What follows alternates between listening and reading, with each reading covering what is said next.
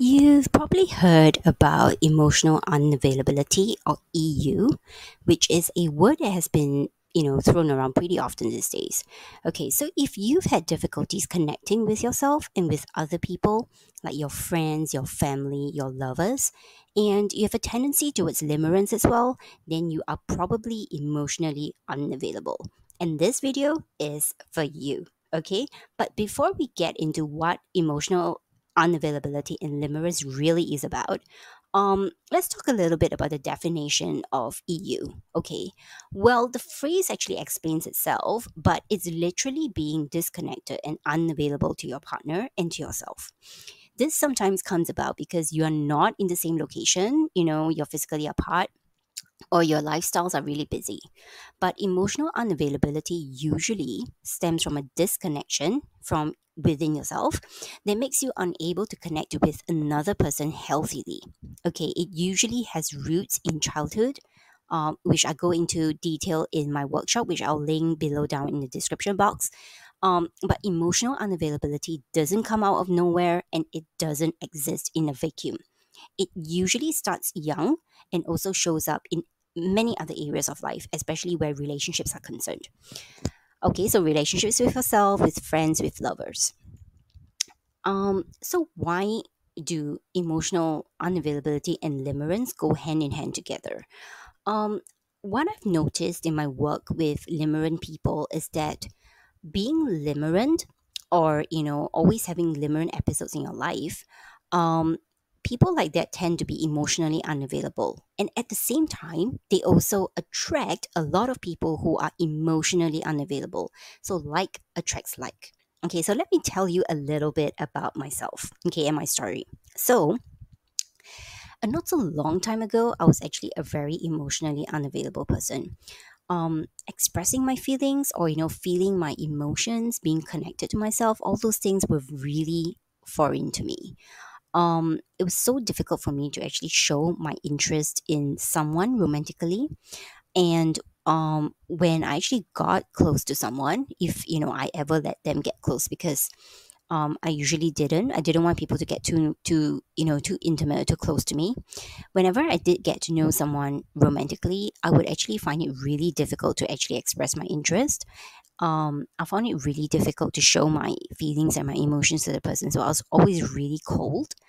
And um, I was generally pretty avoidant and ambivalent about relationships as well. Um, I had a lot of walls around me, so I was really guarded and didn't really let people in. Um, and what was interesting was I tended to attract people that were exactly like myself. So I attracted people that um, were very avoidant as well. So I was very attracted to them. And then I'll find out that, oh my God, you know, there's always this roadblock or this issue, you know, where we can't really, you know, get very close together because both people are so guarded and so emotionally unavailable. Okay, so really, you know, in my experience, like really attracts like. Okay, so here are actually some signs or you know some kind of hints or symptoms of being emotionally unavailable that you may recognize in yourself or in someone that you're actually dating. So the very first sign is you know this person usually has a fear of intimacy and of being vulnerable you know. So with eu people um they tend to not want people to get very close to them or they do not want people to um, to know them very well. You know, so there's always, like I said, this wall that they actually have in front of them where they do not go and reach out to people and they don't want people to get close as well.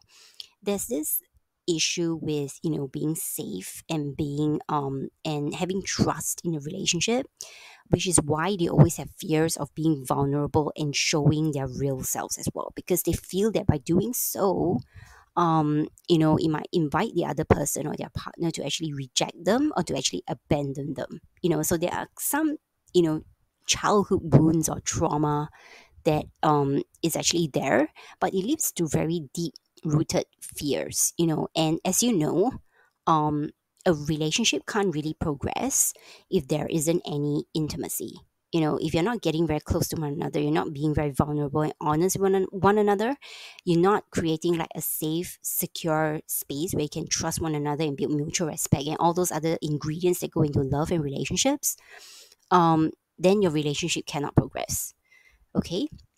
The second sign that you could be emotionally unavailable is that you know we have a kind of like an avoidant attachment style like um you tend to avoid relationships. You might actually want a relationship deep down and desire a romantic partner but you just avoid anything romantic because you know all these things you know things about relationships you know it actually brings out a lot of trauma and a lot of fear right? Because relationships are things like you know disappointment you know you upset one another. You know it's not always going to be smooth sailing and um, you definitely have to you know talk about heavier things you know talk about emotions or you know um, experience what it feels like to be disappointed in someone things like that which are all very complicated very complex things to experience for an emotionally unavailable person so eu people tend to be really avoidant in love um, and they tend to kind of either you know push people away or they just don't even like actively pursue romantic relationships. A third sign that I've noticed, and it's actually really, really common, is that, you know, the feelings and emotions in general of themselves and of other people I actually feel, you know, they feel really icky. They feel really like um really difficult, very complex things to actually understand. Um, and this is also why emotionally unavailable people cannot really connect with other people because they're not really connected to themselves. Because they feel like you know by talking with uh, talking about their emotions and feeling emotions um it feels very weird to them. It feels foreign. And i was just reading this article recently where they were actually talking about like parents and children. And this subject of like empathy came out. So with emotionally unavailable people you can have like um you know if you dated an EU person before, you probably experienced this. So when you're trying to tell them something like in your that, you know, something that's upset you, you'll find that they're actually really like, you know, they can't really connect with that. They're really like dismissive or they'll try to brush you off.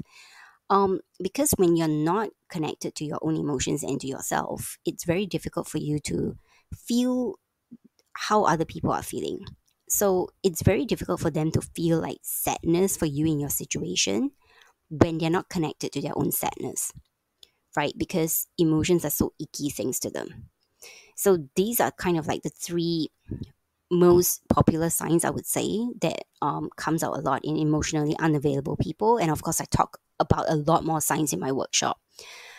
Um, other telltale romantic signs, okay, that you may have noticed when you're on dates with EU people is um, these three things. Okay, so firstly, um, they have a lot of short-term relationships. Okay, um, so you always hear about them talking about like, oh, you know, I was with this person for like a couple weeks, couple months, you know, maybe one year or so. Relationships sound very casual. They sound like flings or hookups, you know.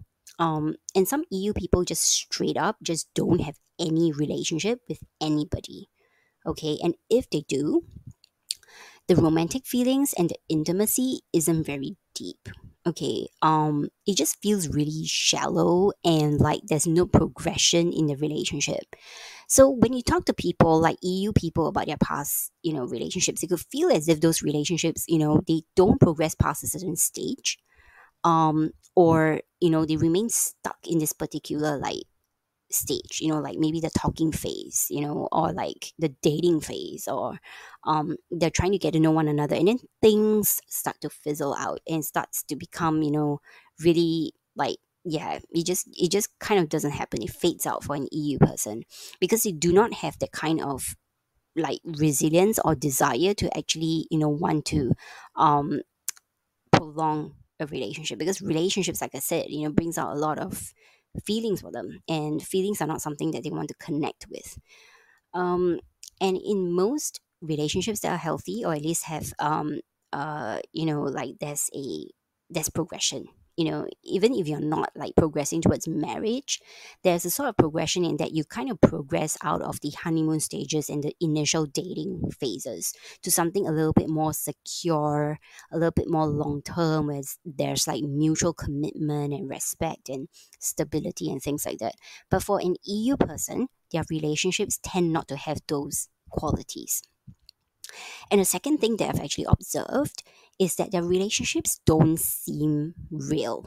You know, it kind of, you know, carries like a really dreamlike sort of quality of fantasy where this um the emotionally unavailable person is kind of talking about their former partners in like very vague terms. Um, there are no specifics, no specific examples of things, um, no like specific like memories. And a third thing that you will actually notice as well is that there is this sense of emotional disconnectedness or emotional distance from the relationship and from their partners. So when you you know when you think about a previous relationship, think about your previous relationships, okay, with anybody. Um, you can give very specific examples of how that person actually made you feel. You know, maybe it's like they disappointed you in some way or they made you really happy on this occasion there are different things that you you can actually talk about that you know when you're telling someone about this person in your past um, the new person actually gets a sort of feel for how the relationship was like. But for an emotionally unavailable person they tend to kind of be really dismissive and they brush off or brush aside a lot of the things that actually went on in the relationship. You know it seems very like yeah, you know, they, they kind of dismiss things quite quite easily. So when you're talking to someone like and you kind of get a sense that, you know, they could be emotionally unavailable, just pay attention to how they are talking about their previous relationships.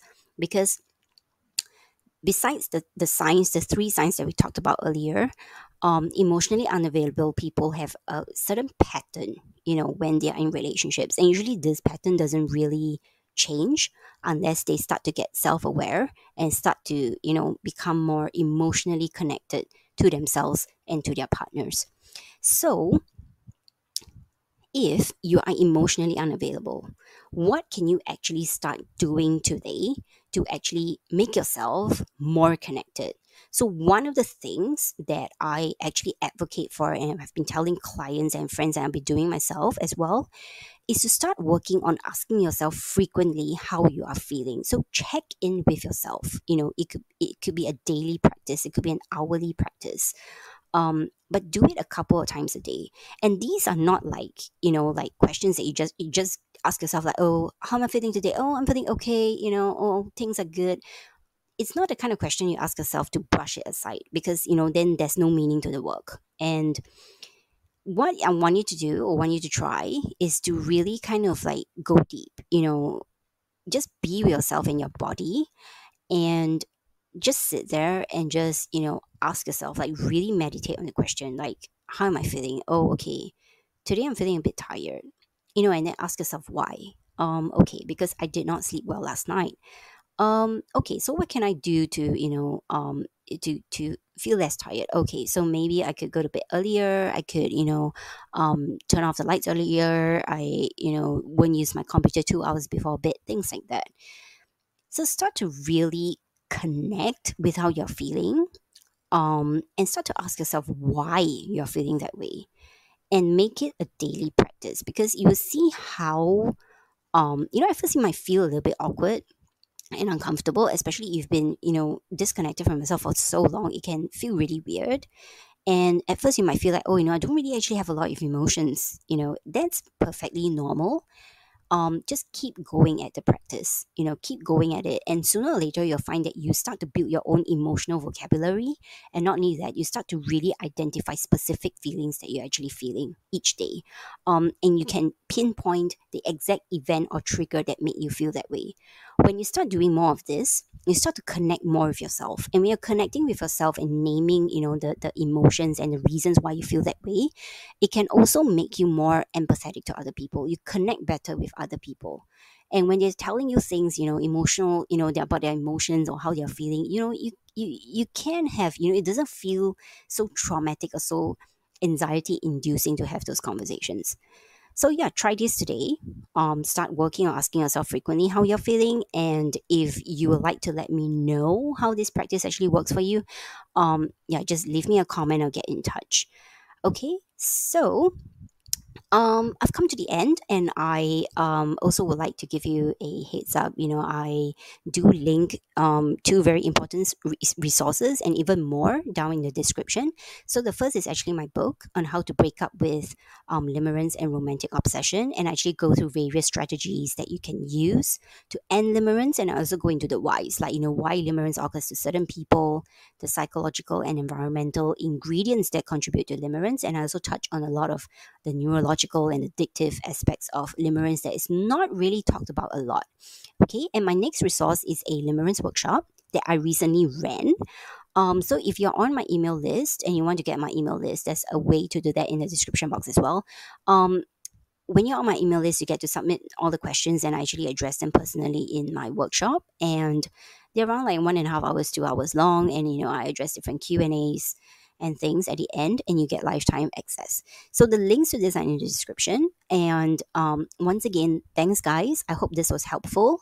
Um, remember to kind of like um, you know go through some of my other limerence videos. I'll be uploading a lot more in the next couple of weeks.